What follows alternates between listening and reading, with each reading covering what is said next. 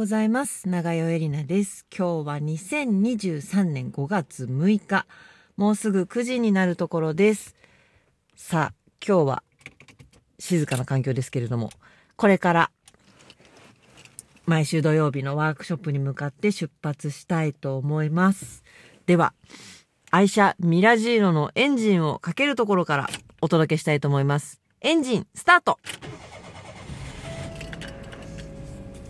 はい。はい、シートベルトをしました。よし、暑いですね。窓を開けて。よし、では、出発しまーす。なんで？なんでこれを聞かせてるのかわからないですけれども。よし、どうでしょう？ゴールデンウィークってね、あの、都内は道とかガラガラになりますけどね。ちょっと昨日はこの連休私、あの、遠出してないので、近所しか行ってないので、交通状況がちょっとわからないんですけど、どうですかね、道。空いてるといいんですけどね。うちの近くにね、大きい園芸屋さんがあって、園芸専門店、ブワーって苗とかが置いてある園芸屋さんがあるんですけど、そこはもうね、連日車でいっぱいですね。もう、ね、連休だし、お天気いいし、5月6月ってね新しく植えたり植え替えしたりするのにね。6月はそうでもないか。なんかいい時期じゃないですか。なんかのアロエかなんかのねあの植え替えようかなと思って調べた時5月がいいって書いてありましたね。なんでだろう。雨が少ないからかな。皆様ゴールデンウィークいかがお過ごしですか？本当にね、あのー、いつも思いますけど、こういうね、ここを休みにしようって暦を決めた人たちは、よく考えたもんだなと。あったかくなって、あのー、衣替えが済んで、うちとかね、やっぱ、日中ひんやりするんで、あ、これ道ついてんな、多分今日。日中結構ひんやりするんでね、あのー、あんまりセーターとかね、早めに片付けられないんですよ。意外に2、3時前まで私、家の中でセーター着てて、うちほんとね、あの、ヒヤッとする家ですね。だから冬は多分大本当に大変だけど、夏はすごくいいと思います。日当たり悪いわけじゃないんだけど、すごい直射日光とか西日でカッと暑いとかっていうこともないしね。なので、数日前までね、あのニット着てたりして、私の中でもうルールは衣替えはゴールデンウィークっていうのがあるのでめちゃくちゃ全部洗って冬物をね全部 MR で洗って半袖に変えました。でもう日中半袖 OK じゃないですか。で雨も降らないしここにお休みを持ってきた人たちはねすごいなと思いますね本当にね。ベストシーズンですよね1年でね。5月って本当にベストシーズンですよね。だと思います私は。5月が1年で一番いい。6月になるとね梅雨も入ってきますしね。ということで。ゴールデンな日々を皆さんいかがお過ごしですか？とうとうねあのー、コロナがまあ収まっちゃいないけどどうあのー、じわじわとコロナ前の生活に戻りつつあるじゃないですか。コロナの始まりもね、やっぱりこうニュースとかでなんかいろいろ聞くようになって、でも、えー、そんなすぐ終わるでしょ？みたいな。なんか私は全然そんな大事だと捉えてなくて、なんか大げさだな、みんなと思ってたんです、本当に。で、なんか、だんだんだんだんマスクする人が増えて、あれ、マスクしてる人多いな、みたいな。で、もう基本的に全員マスク着用ってなるまでは、結構1ヶ月か2ヶ月か時間があったじゃないですか。そのマスクが外れるようになって元に戻っていくっていうのもね1年ぐらいかかるんですかね。でもうマスク慣れすぎちゃって外したくないっていう人も結構いるだろうしで私はもう結構ねあの外してますね。1人で電車乗るときとかは電車の中でももうマスクしてないです。なのでねあのー、本当に戻ってきたなって感じしますよね。で飛行機とかもあの普通に混んでますし。このゴールデンウィークはどこも混むんじゃないですか？道も新幹線も飛行機も。どうなんでしょうか？私は昔からゴールデンウィークにどこかに出かけるっていう習慣はございませんのであの割とねいつも都内にいることが多かったですというかほとんどそうかな。やっぱりでも今はそこまででもないけど昔ね20代の頃とかは都内本当にガラガラでしたねゴールデンウィークね。電車も車もね。みんな出かけんだと思ってましたけどなんかゴールデンウィークだから出かけるっていうねそういう何て言うんですかねあのー、生活様式とかが確一的じゃないっていうかいろんな働き方していろんな暮らし方してる人がいるじゃないですか今って。そこまでみんなの行動がわっとね一緒じゃないのかななんて思ったりしますけどでもやっぱり道空いてますね。いつもより空いてます。うちの山猫式文化教室というワークショップはゴールデンウィークだろうが何だろうが基本的にはやるんですけどお盆ぐらいお盆のど真ん中ぐらい1回ぐらい休みにしたりしなかったりしますけどどうなんでしょうかね。今日は何人いらっしゃるのか分かりませんけれども。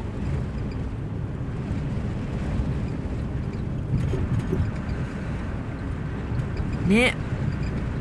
昔はねおじいちゃんおばあちゃんが生きてた頃はねあの長期の休みっていうのはおじいちゃんおばあちゃんとこ行くことも多かったんですけどもうね実家はまだ私はありますけど車で10分なんてわざわざ行くほどでもございませんし。私の母がですね足が悪くなってしまったという話は何遍かしているんですけれどもおかげさまであのすごくねいい治療院に出会えたっていうのとうちの母が異常に治療が効く人なんですよ。針治療してもらってるんですけど針打った日の夜中にねドバーって汗が出て目が覚めるんですって。だからすごいあのものすごい反応がいいそうなんです。その先生曰く。だから本当ねちょんだんだんちょっと針が長い針になってあれ来たけどちょんちょんぐらいなんですよ。私は針打ってた時は置き針してたりかあとはブスブスブスブスブスって刺してそのまま5分10分放置？だったのであこんなに違うんだと。あまりにも効きすぎちゃうのでちょっとしか刺せないんですってうちの母は。なのでおかげさまでですねもう全然歩けないっていう状態からあのちょっと遠くの15分20分かかる市役所とかまで歩いて行ったりとかねできるようになりました。でまあ性格すごい似てるんですけどやっぱり。治療院の先生に あのお母さんお調子者だから気をつけてって言われて。でお母さんが「ええー」とか言ってたけど私はその意味がすごいよく分かって。私もお調子者なんで痛いってなるともうダメだってなるけどちょっと治療してちょっと良くなってくるとあもう大丈夫だイエーイって言っていつも通りの生活しちゃってまた痛くなって元の木阿弥っていうね。その調子に乗っちゃうタイプだから気をつけてねって言われて10分お散歩したら次の日は歩かない。その次の日は15分歩いて大丈夫そうだったら1日休むっていうのをちょっとずつ歩く距離を伸ばしてくださいねって最初から言われてたんですけど痛くない嬉しいイエーイってなってそうなると家の庭の木がボーボーなのがすごい気になったんですって。でつもそういうのをお願いしてた人がいるんですけどその人ももう年取っちゃってなんか調子悪いと。でお願いできない。お父さんに頼んだらやってくれたんだけど仕上がりが気に入らないと。この辺が本当に似てるなっていうかうーんなんだろうなこれ ADHD の特性なのかなのか分かんないけど一回何かが気になるともうそれで頭がいっぱいになっちゃうんですよね。私もすっごいそういうとこあってで良くないと思ってあのそのこだわりみたいのをねなるべく忘れるよう忘れるようにしてるんですけどもう母も完全にそうでもう植木がって気気になったらもう止まらなくなっちゃってぶっ続けで4時間剪定をしたんですって。そしたら次の日痛くて歩けなくなったと。当たり前だっつんだよっつって。ででやばいって言って1日休んだら次の日にはもう大丈夫だったらしいんですけどでその話をね治療院一緒に行った時に先生にしてたんですよ。でどういう動きとかどういう体勢が悪いのか教えてほしいとか言って言ってたんですけどお母さん体勢とかの問題じゃないです。時間ですって先生が。4時間もぶっ続けで作業しちゃダメですって言って2時間ぐらいやったら休むとか。それはあのー、怪我してない人でもみんな一緒でパソコンの前に座り続けるのも4時間ぶっ続けで座り続けたら体痛くなるに決まってるでしょ？だから人間の体は止まるような作りになってないですって。動くことが基本にできてるから止まり続けるっていうのも良くないんですよ。今お母さんは歩き続けるのも良くないけど止まり続けるな立ち続けるとかもいけないんですよって言ったらそうかっつって。で母がですねでもそれそうそうそれでその話を聞いた後に庭を見てくれと。まだボーボーで自分は自分の背の届くところだけ剪定したけどやっぱり脚立とかは怖くて乗れないから高いところが切れなかったと。もう気になって気になってしょうがないから見てくれって言われたんだけど全然なんですよ。普通に庭すごい綺麗で、まあ、確かにちょっと伸びててお隣の塀を越えてお隣の敷地にやや入ってしまいそうな枝は何本か2本ぐらいあったんですけどでもそれでも葉っぱが向こうの敷地に落ちちゃうとかそういうことではないんですよ。何これ全然大丈夫じゃん。これのどこが気になるのっつったらあそこも気になるここも気になる。そんなことない。全然ボーボーじゃないし。お母さんね私が切ってあげるからそんなに気になるんだったら脚立持ってきて私が来週切ってあげるから。でも本当よく考えてって言って。優先順位を考えてほしい。どうしても気になる庭の木の剪定をすることと足が痛くなっちゃって歩けなくなることとどっち自分の体とねその庭のボーボー具合とねどっちが大事なんだと。でそれを絶対にお母さんがやらなきゃいけないのかっていう話だ。私がやってあげるよ。そんなん言ってくれれば切るよ。みたいなね。話をした後になんか母の中でウォーターしたらしくて電話がかかってきて言われてみて落ち着いて庭見たらボーボーじゃなかったっつって。なんか庭がすごい荒れてるって一回思っちゃったら荒れてるっていうところから離れられなくなっちゃってでそれをどうにかしないといけないどうにかしないといけないどうにかしないといけないそのことばっかり考えちゃってもうそれの前には足の痛みとかそういうことがどっか吹っ飛んじゃってたと。でもあそうじゃないんだ。私が気になることとか気にしてることはエゴであって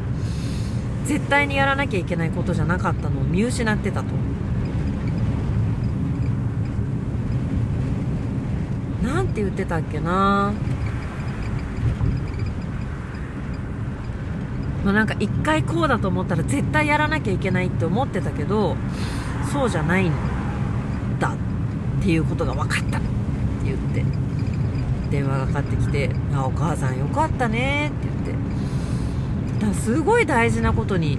気がつけたじゃんつって。そうだよそうだよ。やっぱりどこにね基準を置くかであってなんかすっごい私鼻かゆいですけどこれヒノキの花粉症だったら嫌だな。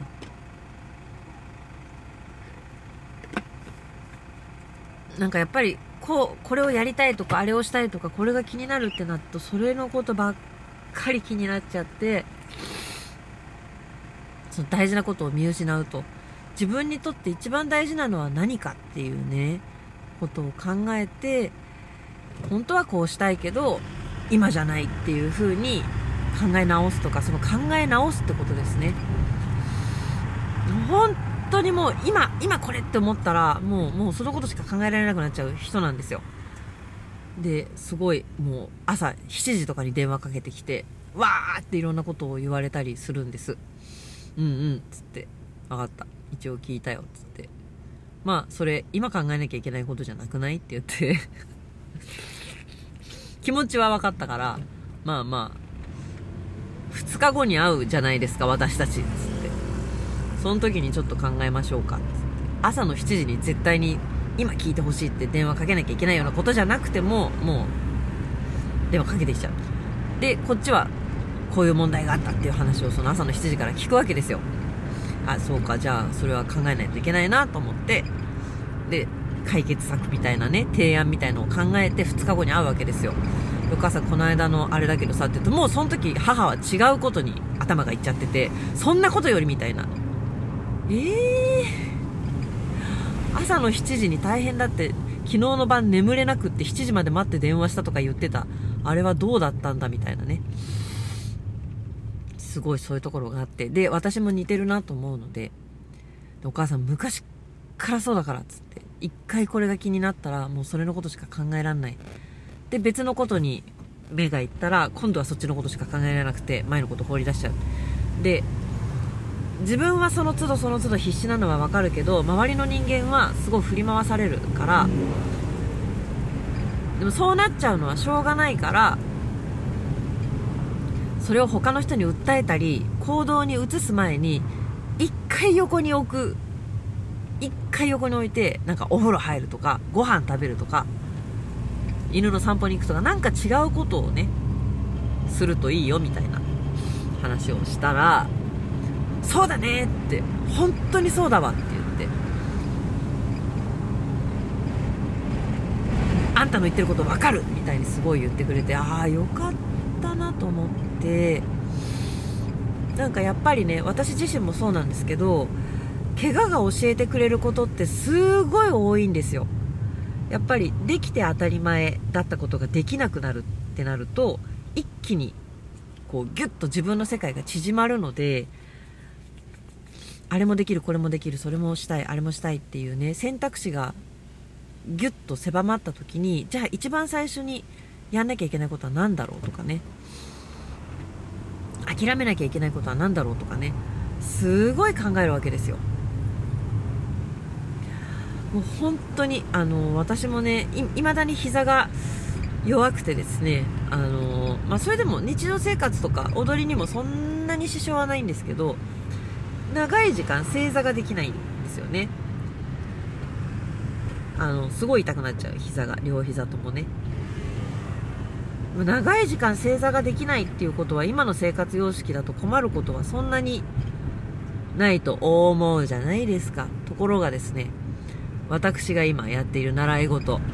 もうそろそろ皆さんあれかなって分かってくる頃かもしれないですが正座するんですよ。結構長時間正座するんですお稽古の中でね。それがすごいしんどいんですけどでも私はね、あのー、この稽古事をね、行ける限り、生きてる限り、足が動く限りやろうと思ってるので、正座できるようにならないといけません。どうにかしてね。できると思いますよ。正座できるようになれると思います。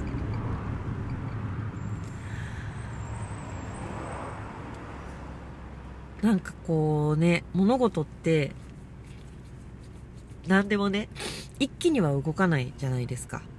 そのマスクの着用とかもそうです。一気に全員が着用するようになるわけじゃないしこっちの気持ちもマスクしなきゃってとこまで一気に行くわけじゃない。じわじわじわじわ変わっていくわけじゃないですか。で今私たちはコロナコロナ禍っていうののトンネルの出口にいて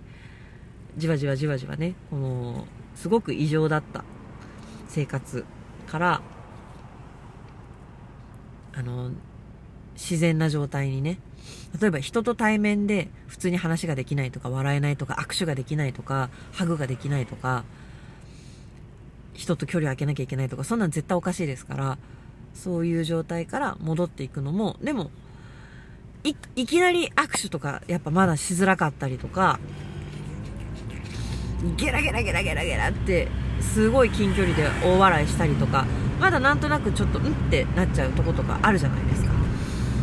じわじわじわじわ少しずつ少しずつそういうの大丈夫になっていくんだと思うんですよね、まあ、それでも例えば家帰ってきたらすごい手を洗うとか消毒液で消毒するとかそういうのはもしかしたらあの戻んないかもしれないけどね。まあそれはそれで。その足が痛いとかっていうのも一気には治らないですよね。ちょっとずつちょっとずつしか治っていかない。今長時間正座ができない私の膝も一気には治らない。本当にちょっとずつ普段の生活の中でちょっとずつちょっとずつ変えていくしかないんですよね。でそういう風に考えるとなんかああなんだってうちの母なんかも最初はね何回通えば治るのかとか言ってたからそうじゃないっていうことを何遍も言って5回通えば治る10回通えば治るとかそもそも治るっていう状態はないんだっていう話をすごいして人間の体ってそういうもんじゃないからもうこの年でこうなっちゃって完治なんかないよって削れちゃった軟骨は戻らないんですからもう意識をすごい変えて0.1ミリ良くなる方に0.1ミリ良くなる方にっていう行動をやり続けるしかない。それがもう癖になって当たり前になるまで自分の体にとって負担のない使い方っていうのをやっていくしかない。で癖ってめちゃくちゃ強固だから座り方とか立ち方とか歩き方とか。どんなに気をつけたってそんなすぐには治んないからあそうだった。こういう風に座っちゃいけないんだった。あそうだった。こういう風に立っちゃいけないんだったっていうのを一日何回も何回も何回も何回も自分に言い聞かせながら年単位ですよ年単位っていう話をして。そんなことしてたら死んじゃうとか言われたんですけど。でもそうだと思うんです本当に。家の埃とかも一気に汚くなるわけじゃないですないじゃないですか。家の汚れって。ちょっとずつちょっとずつ汚れていくでしょ。でだいぶ汚れたところでバッとね一気に掃除するっていうこともできるけど家の汚れはそれでもいいかもしれないけどまあ、それでも放置しちゃうと取れなくなる汚れとかってあるじゃないですか。なんか一気に全部やるんじゃなくてちょっとずつちょっとずつ良い良い方良い方にね。どんなことでもしていくんじゃないないいけないんじゃないかなと。でもそっちの方が楽じゃないですか。なんか大掃除大変じゃないですか。それよりちょいちょいちょいちょいちょちょいってねやっていく方が楽だから。なんつってね。そんなそんなうまい具合に私の生活や何やら全部できてるわけじゃないんですけど。でもねそのほんの0.1ミリこっちの方に動こうっていう意識を持って1年間過ごすのとまあいっかってちょっと諦めながら過ごす1年間の先はすごい差になりますよね。分かってんですよ、そんなことは。分かってんだよ。なかなかそれがね、難しいんですよね。私はその、ほんの0.1ミリここで頑張るのか、諦めるのかっていう戦いを日々やって、まあ、そうですね、10回の戦いのうち7回ぐらい負けてんですけど、掃除とかに関しては大丈夫。あの、大丈夫だし、体の姿勢とかね、座り方とか立ち方とか、そういうのは大丈夫なんですけど、まあ、仕事と勉強がやべえっすね。やべえっす。ビハインドですね。もうね 分かってきましたよ、私は本当に。すっごい得意な教科と、すごい苦手な教科がありまして、大学の勉強が。やばいっすね。歴史系、覚える系苦手ですね。今、心理と教育へのいざないっていう、まあ、教育分野における心理学の、本当に基礎の概略みたいなやつをやってんですけど、そもそも教育とは何かっていうね、話から始まり、まあ、それと心理学っていうのがどう関わってくるのか。で、さらに、教育っていうのはね、あのー、いろんなことと密接なわけですよ。昔は政治と密接だったりして今は政治とは距離を置いてるけれども、まあ、社会と教育の関わりとかね。でその社会学っていうのもあってそれと教育学っていうのがくっついて社会教育学っていうのがあるんだっていうね。でまあその教育の成り立ちとか社会学の成り立ちとか心理学の成り立ちっていうのを同時にこう勉強していくんですけど、まあ、年号と 人の名前ばっかり出てくるんですよね。もう全然頭に入んない。全然ダメ。なんかふわっと、こうこうこうなって、こうなったからこうなんだって、歴史が苦手なんですよね。すごい苦手。歴史の基礎がないもんだから、なんか、戦後 GHQ がとか言われるとなんか、脳の回路がキュッて 締まるんですよね、なんか。何回聞いても頭に入んない。一番楽しいのは今、心理学の話も楽しいんですけど、まだ心理学もね、その実際の心理学まで行ってなくて、心理学のその概概論ですね、心理学とは何かっていうところをね、今勉強してる。そっちもだからやや歴史です。こういう流れがあって、そのね、フロイトがこういうのを発見して、で、こういう学説ができて、で、今度はそれをこういう流れで否定してっていうね、それも全然頭に入んないんですけど、人体の構造と機能っていうね、授業が一番面白いです。2回前にホメオスタシスの話をしましたけれども、えっ、ー、と、向上、機能向上性だったかな？向上性っていうのは上を向くっていうの向上じゃなくて、あの、同じに保つって意味ですね。体内の塩分濃度だったりとか、脈拍だったりとか、血流だったりとか、体温だったりとか、そういうものをなるべく一定に保とうとする動きですね。ホメオスタシス。私の体内にはホメオスタシスが働いてるけど、私の感情にはホメオスタシスが働いてないっていうね、話をしましたけれども、それもめちゃくちゃ面白かったですし、それがね、第2回ね。第3回は、消化。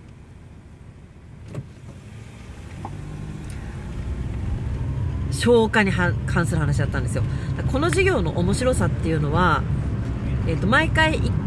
もう本当に人間の体なんてね、そんな15回の授業でわかるわけないじゃないですか。もう深淵すぎて。だけど、ざっくり概略を、その西洋の、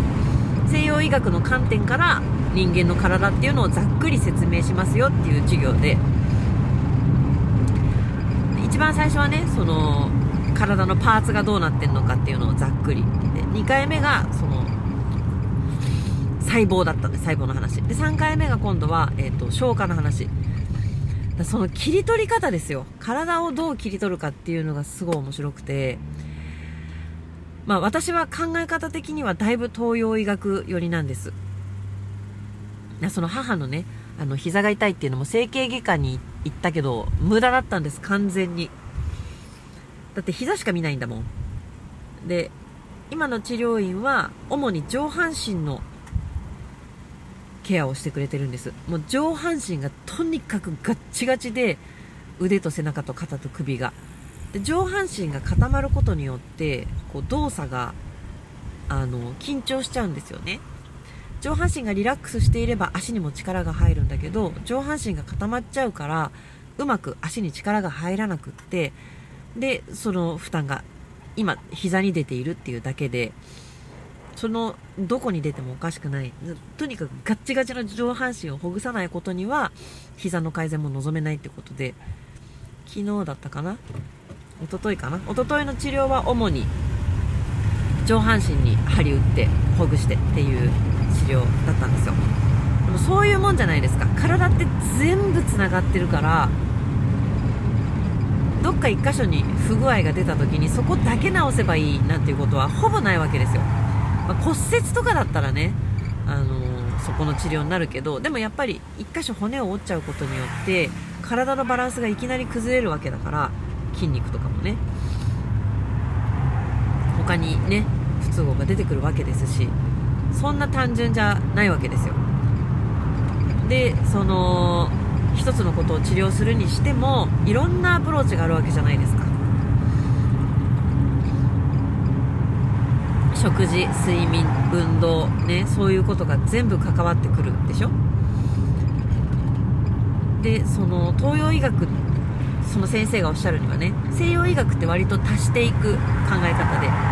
東洋医学っていうのは割とどちらかというと引いていくマイナスしていく考え方で西洋だったらここが悪いんだったら筋肉をこう増強していきましょうっていうね考え方。で東洋医学は張りを取って体を楽にしていきましょうっていうねマイナスにしていく考え方。だから今この状態で膝の筋肉を足すことよりは上半身のこりを取っていきましょうねっていう。で私もやっぱり全然東洋医学の方が馴染むんですよ考え方とかね。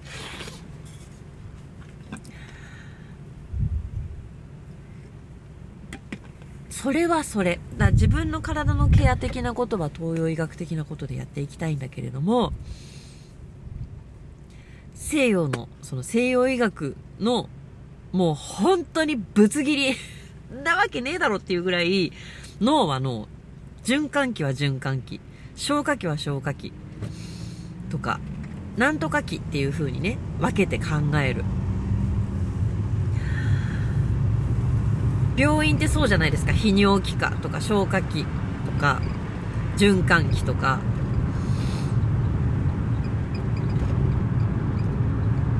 まあそれもでもしょうがないっちゃしょうがないですよね。あまりにも広大だからあのー、全てのスペシャリストにはやっぱなれないので分けて考えるしかないよねっていう。あとはそのそれぞれのスペシャリストがどう連携してくれるのかなっていうとこだとは思うんですけどなんか一応で知識としてその西洋医学のぶった切り 分けて分けてあるパーツだけをこうじーっと見ていくっていう考え方もまあ面白いなとは思います。で今回は消化器。口から入ったものがどうやって肛門まで出ていくのかっていうね。面白いですよ本当に。まず口のね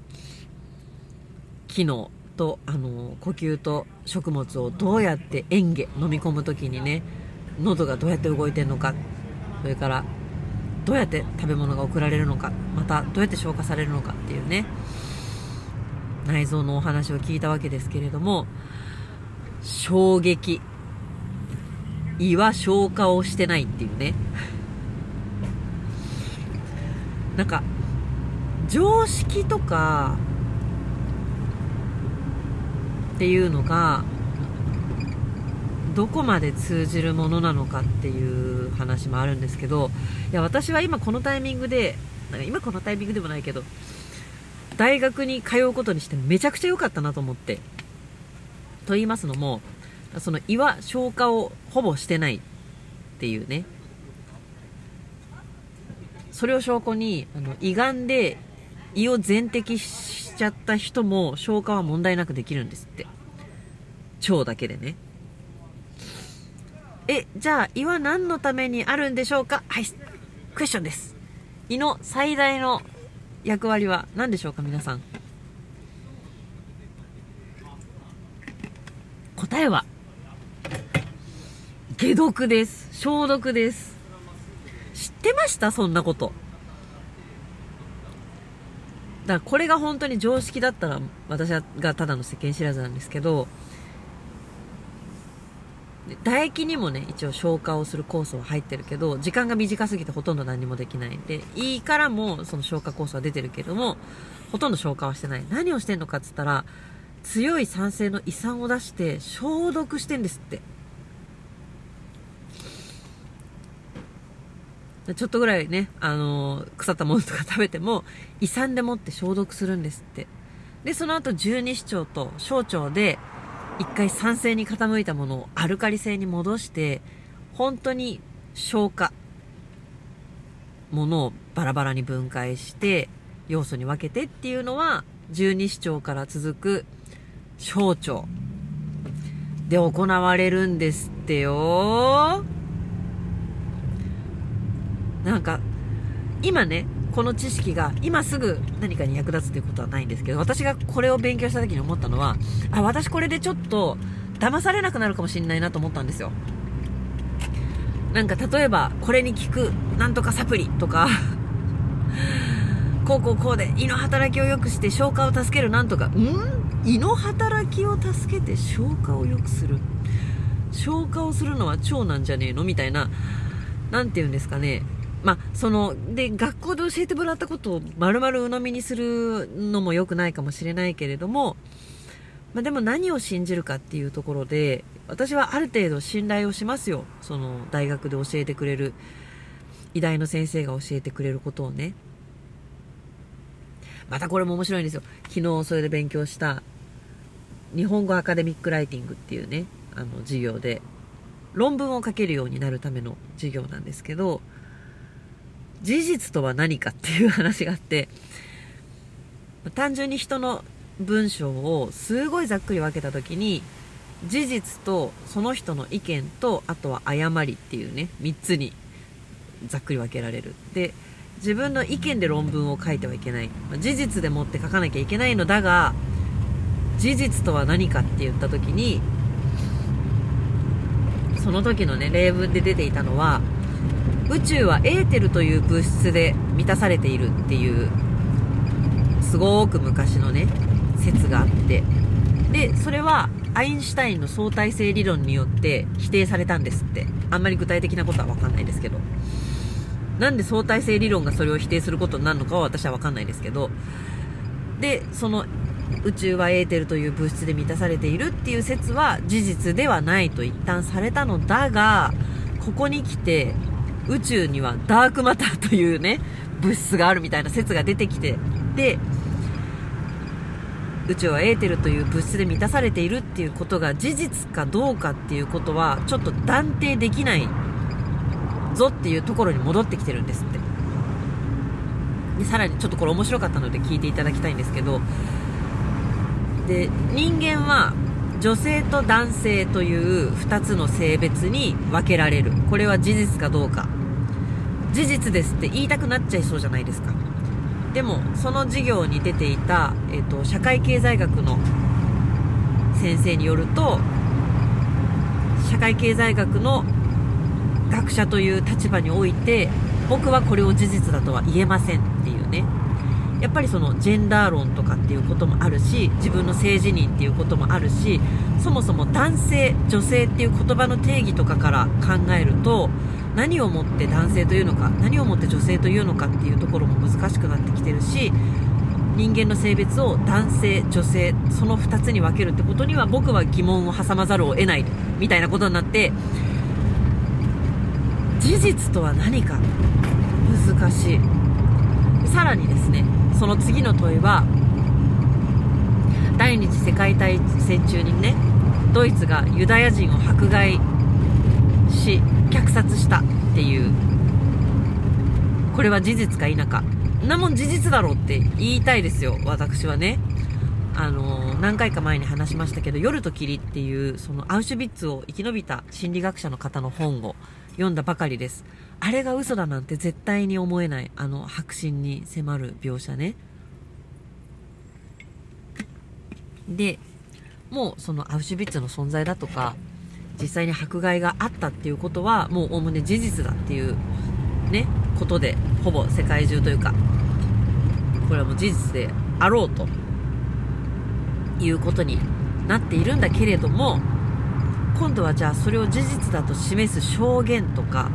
資料がの信憑性とかっていうことも出てくるわけですよ。でそれの検証を散々した上でほぼ間違いない事実だっていうことになってるんだけど未だにアウシュビッツはなかった虐殺はなかった。あれは嘘だっていう人は一定数いるんですって。ずっといるんですって。そうなると本当に特に過去のことにおいて事実って何？っていう話が出てきちゃうよねと。で話を戻しますとその医学に関することも今ね見てると、まあ、本当にすごいなと思いますよ。その消化器の,、ね、かあの説明をされた時に一個一個の臓器について結構細かく説明されるこういう細胞があってっていうところまでね。でこの細胞がこれを作り出してインスリンというねのを作り出してこれで血液内の糖分を糖糖質をコントロールしてるんだとか言われるとようそんなもん見つけたなと思います。本当に。あもうちょっとついでに話させて、えっと、Google のねサーチエンジンで論文を検索するためだけのサイトがあるんですよ。Google スコアラーとかっていうちょっと忘れちゃったけど論文検索のための Google サイトがあるんです。でそこにね一言、まあ、あの、他の Google の普通の Google と一緒にのようなシンプルなページでただ検索ボックスがポンって1個あるだけなんですけどその下に一言「巨人の肩の上に立つ」って書いてあるんです。誰の言葉だったかな？誰の言葉か忘れちゃったけどそれはあの巨人っていうのは過去の偉人が今までに見つけてきたことですって。でその上に立って眺めると。過去の人たちの業績の上に立って新しいものを見つけていくっていうね。そういうことを巨人の上に立つっていうんですって。あ私はまさに本当に今巨人の上に立って初めて新しいことを見せていただいてびっくりしてるわけです本当に。前にも話したと思いますけどうちのね曽祖父それからその上は何て言うんですか？ひいおじいちゃんひの上のひひおじいちゃんは医学に関わった人で。ひひおじいちゃんはその東洋医学的なことしかなかった。町医者っていうのがねあの、まあ、代々やってきた、まあ、薬を煎じたりだとかそういうことをね得意としてきたお医者さんたちにあのドイツでね勉強してきた人なのでその西洋医学を見てで医師免許っていうもののねあの仕組みを作った人です。私んちのひいひいおじいちゃんはね。これこれじゃダメだと。ちゃんと一定の基準を設けて、医師と名乗るのであれば、最低限の知識がないといけないっていうね、医師免許っていうのの最初になるものを作ったもので、人でございますよ。だその頃からでしょうね。それよりずっと前からだと思うけど、顕微鏡を作ってくれた人がいて、いろんなものを発明した人がいてそのおかげで人間の体の作りっていうものがちょっとずつ解明されていったわけですでそれっていうのはねあの何十年か前までは表に出るようなことじゃなかったと思います。それが私がペットインターネットでちょっと申し込んだだけでテキストが送られてきて先人たちがものすごい苦労とね、工夫を重ねて発見してきた一つ一つの細胞の作り形働きそういうものを今教えてくれてるわけですよ。こうなってんだよっつってすげえな胃は消化をしてないんですよ。殺菌してんだって。なんか胃がすごい大事なような気がしたけどね。大事なのは腸だね。前のそのホメオスタシスの話をした時にも言いましたけどもう体は精一杯この体がきちんと動くように細胞レベルで働いてくれてるわけです。もう彼らはめちゃくちゃ不思議なそのプログラミングによって超精密なことをですねやり続けてるわけですよ。私が寝てる間も起きてポテトチップス食ってる間も勉強してる間も鳥たちと遊んでる間も私が健康でいられるように体たちが頑張ってくれてるわけです。そのね精密さたるやすごいですよ。面白いですね。もうちょっとなんか私の勉強の復習のためのポッドキャストみたいになってますけどもう一個話させてくださいよ。筋肉っていうとな私は本当に筋肉っていうと多分大腿四頭筋とかもう大臀筋とかねそういうでっかい筋肉のことしか考えてなかったですけど筋肉には2種類あるんですよ。平滑筋とああ忘れちゃった。もう覚えられない。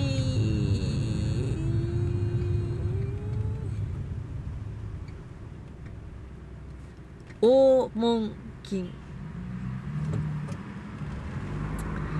ちょっと悔しい。あの、今、レコーディングに iPhone 使っちゃってるのでしかも運転中ですしちょっと検索できないんですけど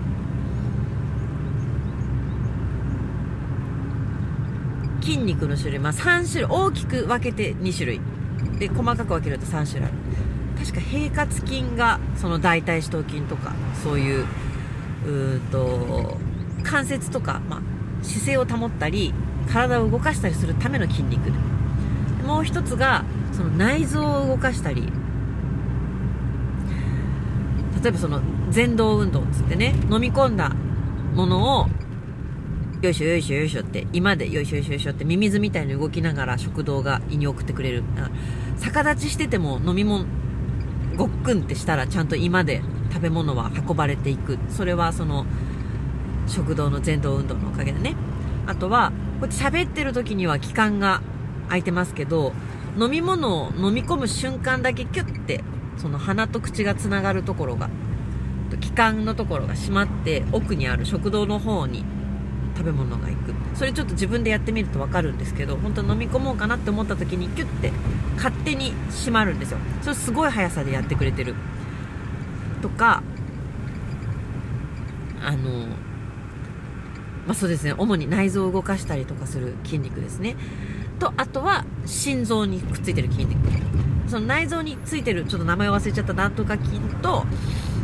えっ、ー、と心筋は不随筋あのー、自分のコントロールが及ばない筋肉。横隔膜。あ横隔膜を広げたりするのはそれは違いますね。平滑筋ですね。自分で動かせるから。と随意筋。自分で動かせる筋肉に大別されると。言われてみれば当たり前なんですけどでねその食べ物がずっとこう入ってって消化されて吸収されてすごいですよ。肝臓がねめちゃくちゃ働いてくれてんの。私はもう胃胃だと思ってますけど胃より肝臓ですね。肝臓がめちゃくちゃ働いて分けたり分解したりいろいろしてくれてで吸収された残りカスがうんちになるわけですよね。でたどり着くわけです。出口までそのカスが。でたどり着いたらそのままバーって出ちゃったら困るでしょ。だから肛門括約筋がねこう締めといてくれてるわけなんですけどその括約筋に2種類あってなんとか筋あちょっとほんと悔しいな昨日ちゃんと忘れないように手で書いたのにな。その肛門の周りに2種類の筋肉があるわけです。その不随意筋と随意筋がある。で食べ物がトゥントゥントゥントゥントゥントゥントゥンって降りてきて肛門まで到着するとあの基本的にはその不随筋がキュッと締めて出ないようにしといてくれるわけです。でその不随筋がキュッと締まることで頭大脳に便意が通じる。でそうするとささらにその平滑筋っていう自分で動かせる方の筋肉も使ってキュッと締め締めてるわけです。でおかげさまで私たちはあの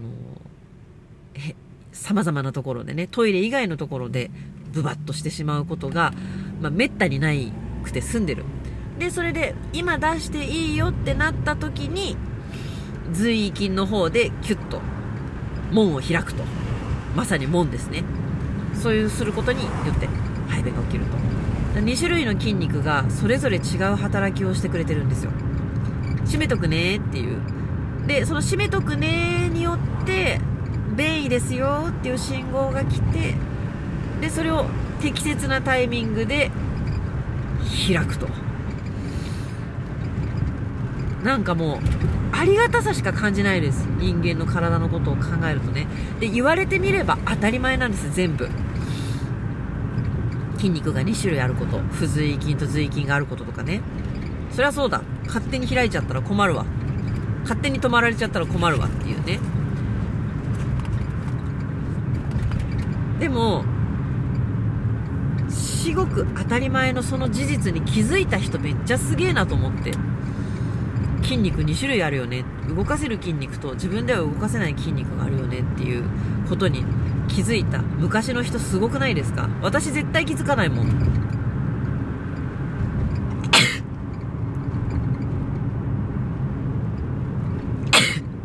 失礼。あこのくしゃみのメカニズムとかも知りたいですね、本当にね。今、その人体の構造と機能っていう授業が一番面白いです。はあ。やっぱり自分の体のことって、自覚できてる部分もあるけど、無自覚な部分がほとんどなわけですよ。で、とか、意識したくてもできないとかね。もう本当に宇宙なわけです、体の中っていうのは。で、それをこれはこうこうこうだからこうなんですよ、なんて教えてもらえる。で、心理学も結構そうですね。まだそんな深いとこまで勉強してないので、今は概略だけですけど、簡単な心理実験とかをね、あのー、見せてもらった時に、こうするとこうなる、こうするとこうなるって言われた時に、確かに、そうだわ。人間の何気ない行動とか、をね、あの、見せてもらった時に、あ、確かにそうだな。で、それに理由があるとかね、教えてもらうと、なるほどって思って、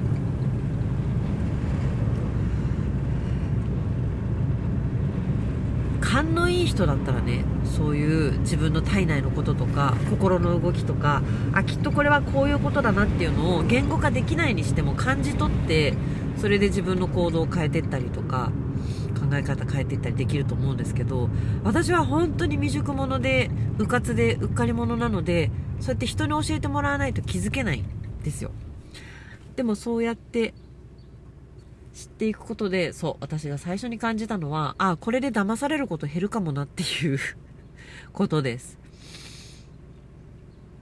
まずそのねあのーなぜ効くのかっていう説明が曖昧なサプリとかにはおそらく手を出しにくくなるだろうなっていうのは一つあります。あ勉強することが自分の身を守るっていうすごいダイレクトな例をね一つ知りました。で実際そうやって勉強してみて初めてああこれだから勉強することっていいんだっていうことを私は分かった。うちの母は実際に4時間ぶっ続けで庭の剪定をして足が痛くなって初めてああこんなに動いちゃダメなんだっていうのとあこだわることで自分はすごい今まで自己満足をしていたけれどもそれによって自分のこだわりによって体を痛めるとか周りの人になんか迷惑をかけるとかそういうこともあるんだと。あんまりこだわんない方がいいんだなっていうことを足の怪我からね学んだわけです。やっぱり体感するっていうねことってすごい大事だなと思いました。私も今は机の上で勉強してるだけなのでこれはやっぱりあのー、忘れちゃうと思います。何ヶ月か経ったらね。あれなんかそんなようなこと聞いたような気もするけどなんか忘れちゃうなっていう。それをやっぱどうやって実生活と結びつけていくかっていうことですよ。だからもちろん学生時代のうちに勉強することはすごい大事。脳みそが柔らかくて記憶に定着しやすい時に勉強することも大事だけどその勉強したことを実生活の中で結びつけていける。大人がね勉強するっていうのはすごいいいことだなと思いますというわけで今週も私が勉強して嬉しかったことを 話させていただきました。もうちょっとね、夏休みに入るまではこれが続いちゃうかもしんない。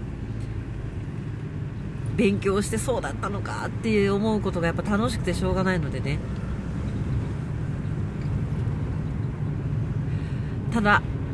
歴史関係の授業が全く頭に入ってこないことは問題ですね。なんかこれも多分、理解の過程っていうんですか。それがまだね多分分かってないんだと思うんですよね。勉強の仕方が分かってないっていうか。体についてやっぱすごい興味があるから自分の実体験と結びつけてねこう考えやすいんだけどっぱ歴史とかってちょっとこうその体感しづらいのでどうやってそれを体感にね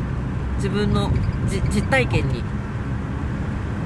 結びつけていくのかっていうところが分かってきたらそういう勉強も楽しくなってくるのかなと思います。いやーねでも楽しいです。ちょっと今ビハインドでやばいんですけど1週分ちょっと勉強遅れちゃっててちょっと頑張らなくてはいけません。あとはね勉強することのメリットなんですけどその苦手な教科をねやんなきゃってなると45分間の講義ね全部ぶっ続けで聞けないんですよ。合間合間に止めちゃうの。頭がプスーってなって。でそうなると何をするかというと定番の掃除でございます。なんかちょっと休憩してストレッチするぐらいはいいですよね。でもソファーに座ってゴロンしちゃいけない。お菓子食べるとかもダメ。ちょっと一歩タバコ吸うとかもよろしくない。でも集中力続かないから何かしたいっていう時に一番罪悪感を感じない余計なことっていうのが掃除なんですよ。何かはしてるっていう気分になれる。おかげさまで今私の家はもう人生でないほどにあの片付きそして掃除がされております。